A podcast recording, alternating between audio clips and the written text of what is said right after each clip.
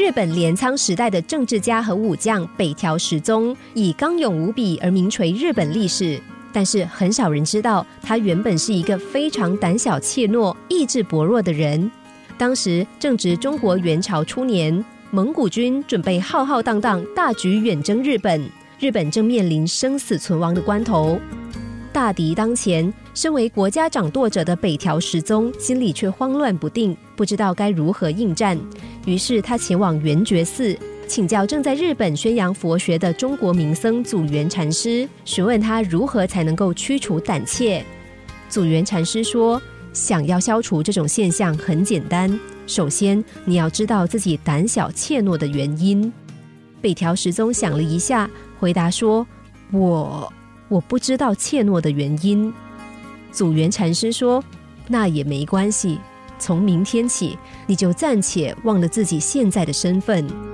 北条时宗问，要如何才能抛开这种念头呢？禅师回答，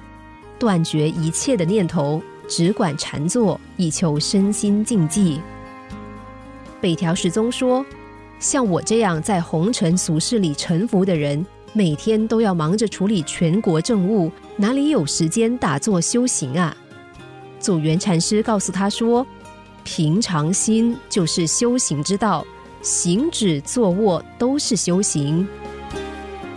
经过祖元禅师这一提醒，北条时宗若有所悟，立刻抛开尘俗杂物，一心专注于修行养勇，锻炼自己的胆魄，后来终于不慌不忙应付蒙古军入侵。